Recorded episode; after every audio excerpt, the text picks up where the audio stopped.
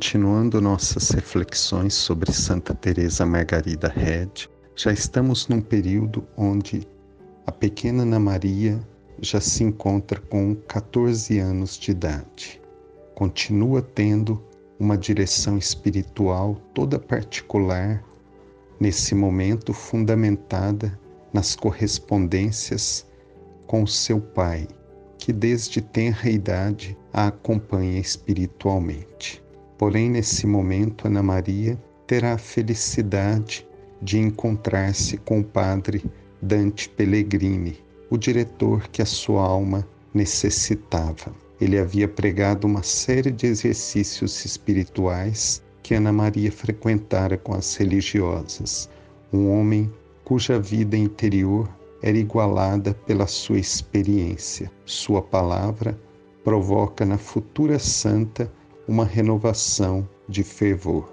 O amor de Jesus no Sagrado Coração e no sacramento do altar centralizam a piedade de Ana Maria. Seu recolhimento se acentua e a necessidade de doar-se em sacrifício e em silêncio tornam-se ainda mais imperiosa. Tudo se passa no maior segredo entre sua alma e Deus, de quem ela se sente a cada dia mais possuída. A princípio, Ana Maria pensa provavelmente em permanecer entre as monjas beneditinas que a educaram.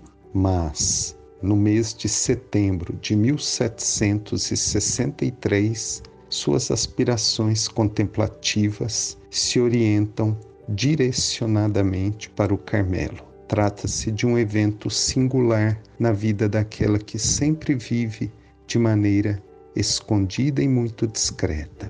Trata-se de um fato extraordinário, ainda mais notável por ser o único no gênero em toda a vida de Santa Teresa Margarida.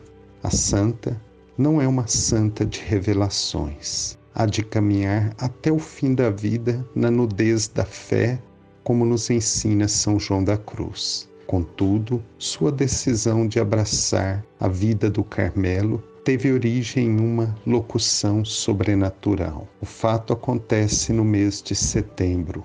Ana Maria vai se despedir de uma jovem concidadã chamada Cecília Albergotti, que entrará no mosteiro de Santa Teresa em Florença, onde se tornará a irmã Teresa Crucifixa de Jesus. Ana Maria sente-se inclinada por um misterioso impulso de simpatia.